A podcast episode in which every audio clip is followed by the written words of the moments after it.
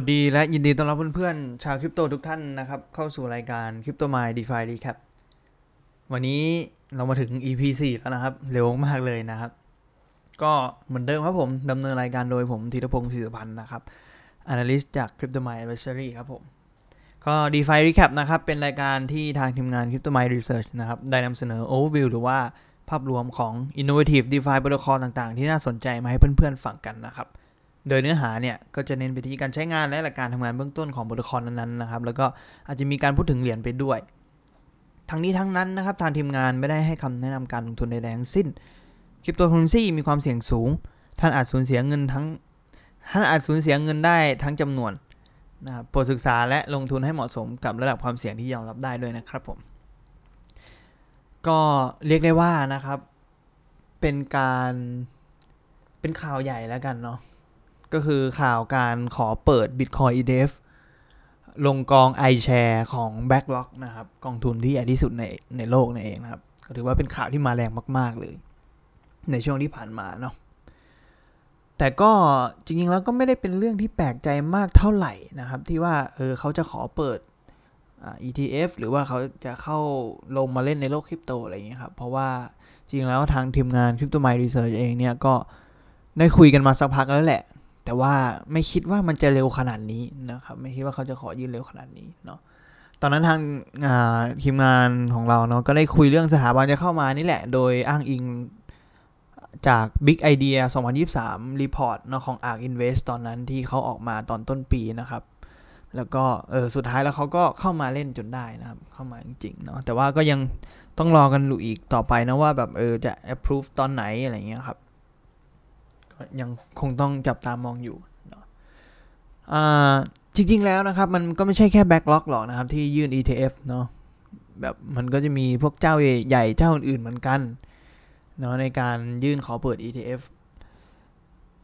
แต่ว่ามันก็จริง ๆ มันมีมันมีเริ่มมาตั้งแต่ปี 2021 แล้วนะครับ ก็คือเจ้าใหญ่ๆหลายๆเจ้าก็พยายามยื่นขอเปิดกองแบบ BTC ETF เหมือนกันนะครับ แต่ว่าพอมันเป็นแบ็กล็อกเนี่ยความเป็นกระแสเนี่ยมันก็ต้องใหญ่กว่าใครอยู่แล้วใช่ไหมเพราะว่าเขาเขาใหญ่สุดแหละนะครับ นอกจากนั้นแล้วนะครับตัวของ Big Idea 2023 Report ของ ARK Invest เนาะก็ได้มีการพูดถึง Tokenized Asset หรือว่า Real World Asset Tokenization ไม่ใช่แค่พูดถึงสิเออเรียกได้ว่ากาว กาวถึง Tokenized Asset เลยก็ว่าได้นะแบบกาวแบบจงแจ้งเลยนะครับ แล้ววันนี้ผมเลยจะมากาวตัวของ Ondo Finance เพราะว่าเป็นโอกาสเหมาะหม็งของทั้ง 2 เรื่องเลยก็คือ Backlog ETF แล้วก็ ARK Invest ที่ที่กาว Tokenized Asset เอาไว้นะครับ ซึ่ง Ondo Finance เนี่ยเรียกได้ว่าเป็นตัวตึงแล้วก็มีสกินอินเดอะเกมของทั้ง 2 ฝั่งของทั้ง 2 ข่าวเลยนะครับ ก็คือจะมีตัวของ Product ที่ทำ Tokenized Asset ผ่าน iShare ของ Backlog มาก่อนอยู่แล้วนั่นเองนะครับเดี๋ยวผมมาเล่าให้ฟังนะครับว่ามันเป็นยังไงเนาะก็อาจจะต้องเท้าความก่อนนะครับว่า Ondo Finance เนี่ย เกิดขึ้นได้ยังไงเนาะใครคือ Founder แล้วก็ใครคือ Back ใครคือ Partner นะครับ ก็ตัวของ Ondo Finance นะครับ Founder ของเขานะครับ เป็นทีมเดิมที่มาจากทีม Goldman Sachs ก็คือเขาเป็น Head of Digital Asset ของ Goldman Sachs มาก่อน นะครับ แต่ว่าทีเนี้ยเขาก็ลาออกมาบอกว่าอยากทำ Product ที่แบบ serve institutional หรือว่าเขาอยากทำ Product แบบไว้ให้สำหรับแบบสถาบันให้ได้ใช้โดยเฉพาะเลยอะไรเงี้ยครับเขาก็เลยออกมาทำตัวของ Ondo Finance เนาะโดยก็มี backer แล้วก็ investor เนาะที่เขาไประดมทุนมาในรอบซีรีส์ A เนี่ย ประมาณ 20 มิลเลียน US ดอลลาร์นะครับหรือประมาณ 600 เกือบ 700 ล้านบาทนะครับ ก็รอบซีรีส์ A นะครับ ที่ระดมได้มาเนี่ยก็นำโดย Pantera เนาะทุกคนน่าจะรู้จักอยู่แล้วนะครับแบบอันดับหนึ่งในที่ดีสุดของโลกครับ แล้วก็มี Coinbase Ventures ใช่ไหมมี Founders Fund Wintermute Tiger Global ก็คือ ก็เป็น backer แล้วก็ investor ตัวตัว top ทั้งนั้นเลยนะครับ แล้วก็ทาง Ondo เนี่ยก็ได้มีการระดมทุนมี Public Fund Funding Raise เนาะ Public Funding ตอนนั้นบน CoinList นะครับ ก็ได้ประมาณ 34 ล้าน million US ดอลลาร์นะบน CoinList นะครับ ก็ช่วงนั้นเป็นช่วงที่ตลาดหมีด้วยนะครับ แต่ว่าเออเขาก็ยัง raise ได้ได้ถือว่าค่อนข้างเยอะอยู่เหมือนกันนะครับ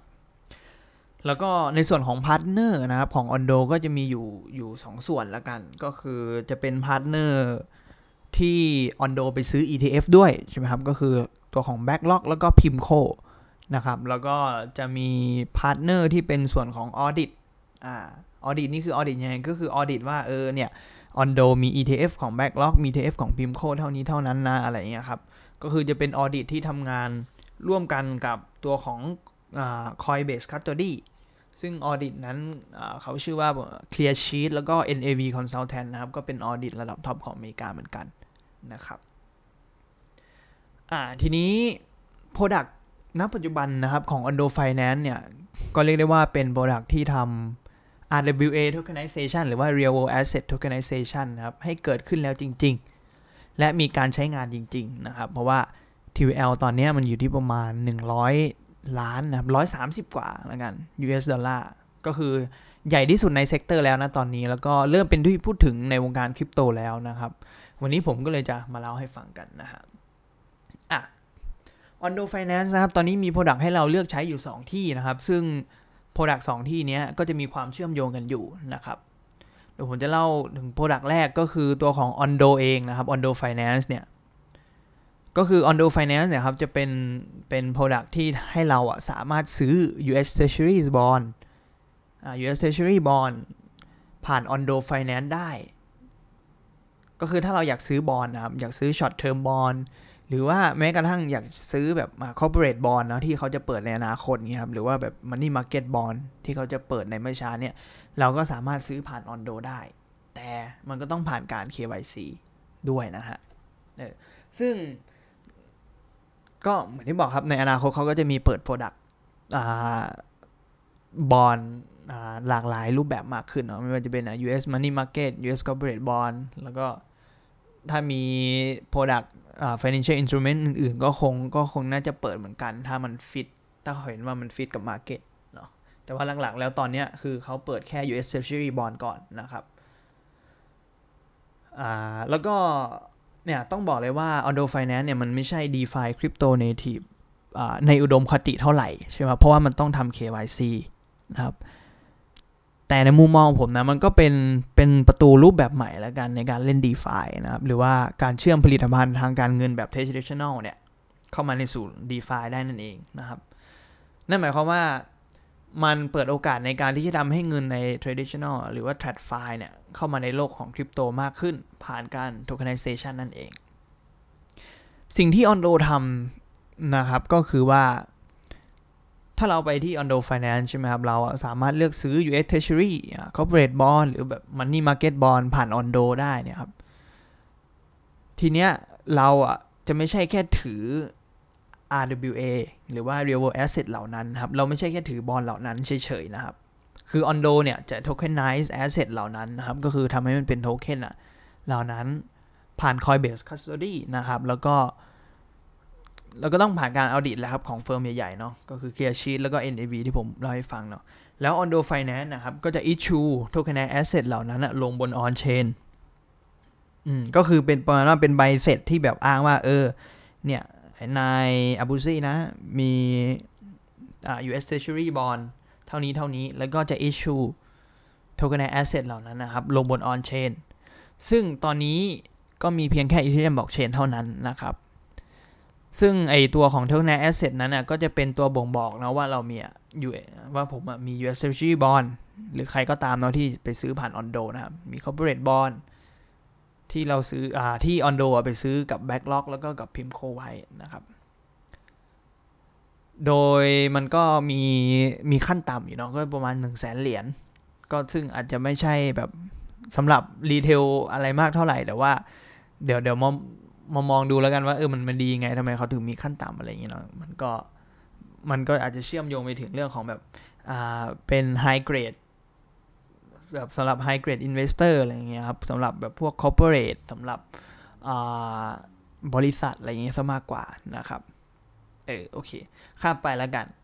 นี้เรากลับมาเนาะก็คือว่าเราก็สามารถเอาตัว tokenized asset นะครับ ไปใช้ใน d e f าได้เนาะคือไม่ใช่ว่าเออเราไปซื้อ tokenized asset เอ้ยเราไปซื้อพวกบอลเราไปซื้อพวกเราไปซื้อบอลเนี่ย US Treasury บอลเนี่ยแล้วเราถือไว้เฉยๆนะ ก็คือเราอะพอ Ondo ใช่ไหมครับเขา issue ตัว tokenized asset ลงบน Ethereum blockchain มาได้ครับ เราก็สามารถเอา tokenized asset นั้นนะไปใช้ใน DeFi นั่นเองซึ่งเราจะสามารถทำได้ผ่านฝัก Finance รือว่า Product ตัวที่ 2 ของ Ondo นั่นเองนะครับ โดยฝัก Finance เนี่ยครับก็มันก็จะตรวจใช่ไหมครับ tokenized asset ที่เราถือบน on chain เนาะว่าเออนายอบูซี่เนี่ยมีเนี่ย ETF อของ US Treasury เนี่ยเท่าไหร่ มีอ่า ETF ของ US Corporate Bond เนี่ยเท่าไหร่อะไรเงี้ยครับเนาะฝั่ง Finance ก็จะตรวจจับ tokenized asset ตรงนั้น เนาะแล้วก็จะอนุญาตอะให้เราเข้าไปใช้ Product ของฝักฝัก Finance ได้ หรือว่าอนุญาตให้เราเข้าไปกู้ stable coin บนฝั่ง Finance แล้วเราก็สามารถเอา stable coin ตรงนั้นอะไปใช้ใน DeFi แบบ permissionless ได้ ก็คือแบบโอเคแบบไม่ต้องมี KYC แล้วจะโอนไปไหนจะอะไรยังไงก็ได้ครับก็คือเหมือนเราไปกู้ stable coin อะผ่าน asset ที่มีอยู่ในโลกจริง ๆ นั่นเองนะครับผม ก็ทีนี้มันก็จะมีคำถามเนาะว่าแบบเออมันดีกว่าการเอา BTC Ethereum ไปค้ำแล้วกู้แบบ DeFi ยังไง มันก็ต้องบอกก่อนนะครับว่ามันก็จะมีข้อดีแล้วกันอยู่ 2 แบบเนาะก็คือว่าข้อดีที่ 1 ก็คือเป็นข้อดีสำหรับนักลงทุนแล้วกัน เพราะว่าการที่เราเอา US Treasury Bond ใช่ไหมครับ หรือว่า Corporate Bond หรือ Money Market เนี่ย Money Market Bond เนี่ย นะครับ เข้าไปค้ำแล้วกู้ Stable Coin ออกมาเนี่ย มันคือการลดความเสี่ยงในเรื่องของความผันผวนของสินทรัพย์ค้ำประกัน ก็คือถ้าเราเปรียบเทียบนะครับกับ BTC กับ ETH ใช่ไหมครับ ถ้าเรา BTC กับ ETH ไปค้ำประกันแล้วกู้ stable coin ออกมาเนี่ย มันมีโอกาสที่จะถูก liquidate นั่นเองนะครับ แต่ถ้าเปรียบเทียบกับ US bond money market fund corporate bond แล้วเนี่ย คือ RWA หรือว่า real world asset เหล่านั้นอะมันมีความเสี่ยงน้อยมาก ๆ เมื่อเทียบกับ BTC แล้วก็ ETH ซึ่งในภาษา finance เนี่ยเขาจะเรียกว่าเป็น ideal ideal collateral asset หรือว่าสินทรัพย์ค้ำประกันในอุดมคตินั่นเอง นั่นก็คือมีความผันผวนต่ำแล้วก็มีความน่าเชื่อถือสูงนั่นเองนะครับ ก็คือมันก็ดีกว่าการเอา EBC ไปค้ำแล้วกู้ stable coin อยู่แล้วใช่ไหมครับ เพราะว่า EBC ไปค้ำเรามีโอกาสที่จะโดน liquidate ได้ใช่ไหมครับถ้าหากราคาร่วงแรงนะตอนนั้นเนาะซึ่งผู้เล่นใหญ่ ๆ ในตลาดการเงินเนี่ยเขา prefer ที่จะใช้ท่านี้มากกว่า เพื่อที่จะลดความเสี่ยงนั่นเอง ก็คือว่าเขา prefer ที่จะใช้ตัวของ real world asset ในการค้ำประกันมากกว่านั่นเอง เพราะความเสี่ยงมันน้อยกว่า และก็เขาสามารถกู้เงินในฝัก finance ได้ถึง 90% ของ tokenized asset ที่เขามีผ่าน Ondo อ่าพอเก็ตไหมครับ ก็คือว่า อ่าเขาซื้อเขามี tokenized asset ใช่ไหมเกี่ยวกับ Ondo Finance อะยิง issue เข้ามา on chain ฝาก finance ตรวจปับ๊บเออโอเค นายมี tokenized asset เท่านี้นะ งั้นนายสามารถกู้ stable coin บนฝัก finance เนี่ย ไปได้เลย 90%มันหมายถึงว่ายังไง มันหมายถึงว่า capital efficiency อะ มันดีกว่า ในการที่ไปถือ bitcoin แล้วก็ ETH และมัน mitigate risk หรือว่าจำกัดความเสี่ยงเรื่องของความผันผวนไปได้เลย ในมุมมองของผู้เล่นใหญ่อะครับเขาก็เลยมองว่าโอ้โหมันดีกว่า มันเป็นแอสเซทคาที่ดีกว่า การเอา BTC แล้วก็ ETH ไปค้ำอะพอเห็นภาพนะครับ แค่นั้นยังไม่พอเนาะ capital efficiency แล้วสามารถกู้ได้ 90%ของเงินที่ฝากแล้วใช่ไหมครับของของ real asset ที่มีเนาะของ token asset ที่มีแล้วอะ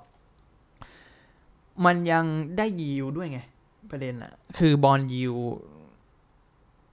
US Treasury short term yield นะ ตอนนี้มันก็แบบ 4-5%อย่างงี้ใช่ไหมครับเขาก็ได้ yield จากตรงนั้นด้วยเป็นแบบ yield ที่ค่อนข้าง steady อะแบบเป็น yield ที่ค่อนข้างแบบ เรียกว่าคงที่มาก ๆ เลยแล้วกัน นะครับเนาะโอเค ข้อดีที่ 1 ผ่านไป ต่อไปก็จะเป็นข้อดีที่ 2 แล้วกันครับ ก็คือเป็นข้อดีสำหรับ crypto native user ก็คือพวกเราเองเนาะ crypto bro นั่นเองนะครับ ก็คือว่าเราอะสามารถเอาเงินไปปล่อยกู้ ในฝาก Finance ให้กับคนที่มี Tokenized Asset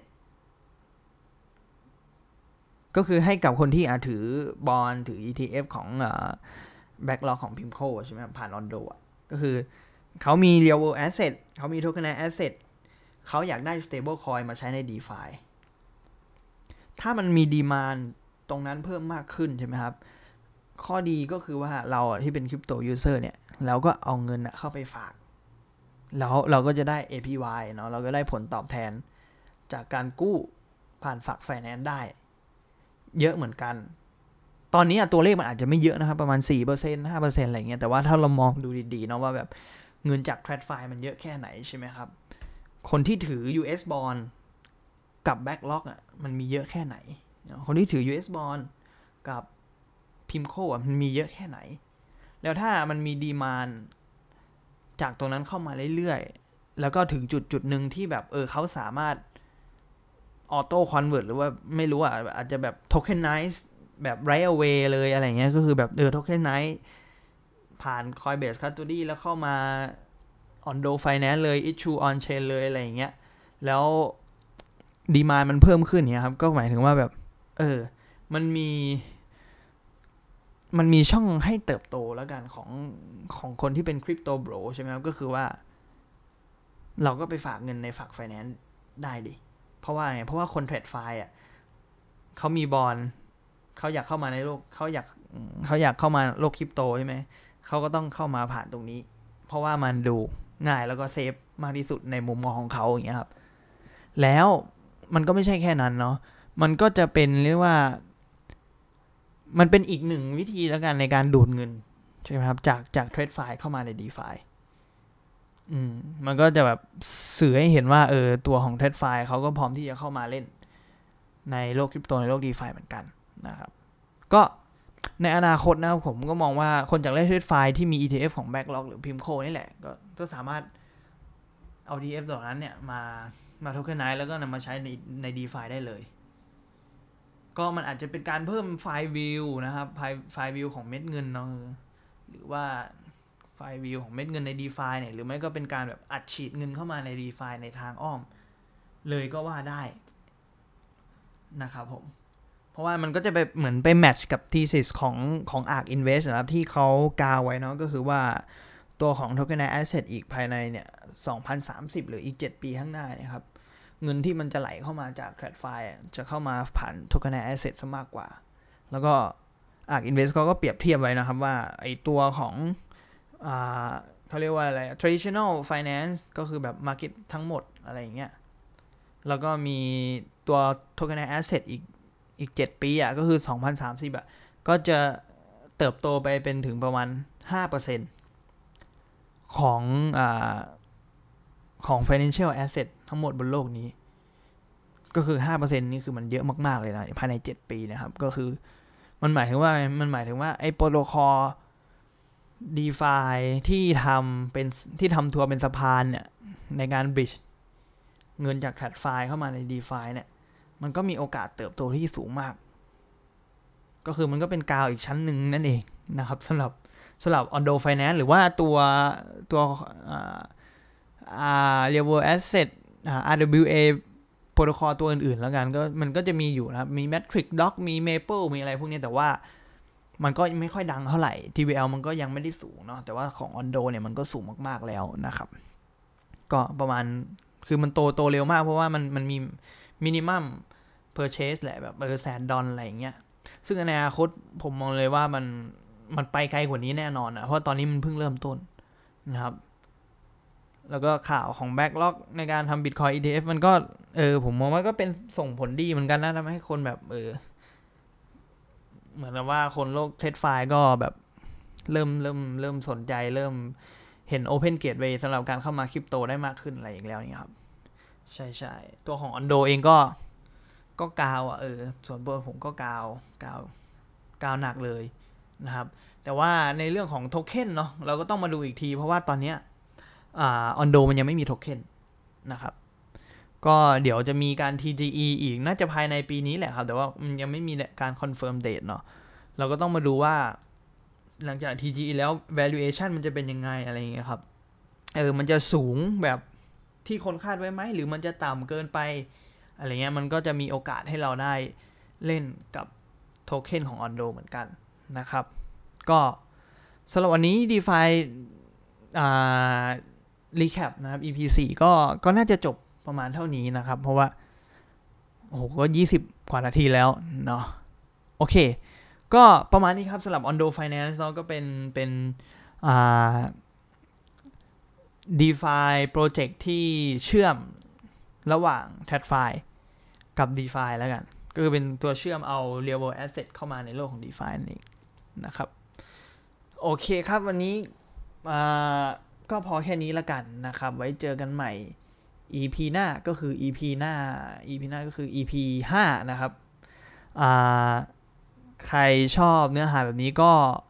กดไลค์กดแชร์กด Subscribe เป็นกำลังใจให้ผมด้วยนะครับ อาจจะพูดแบบ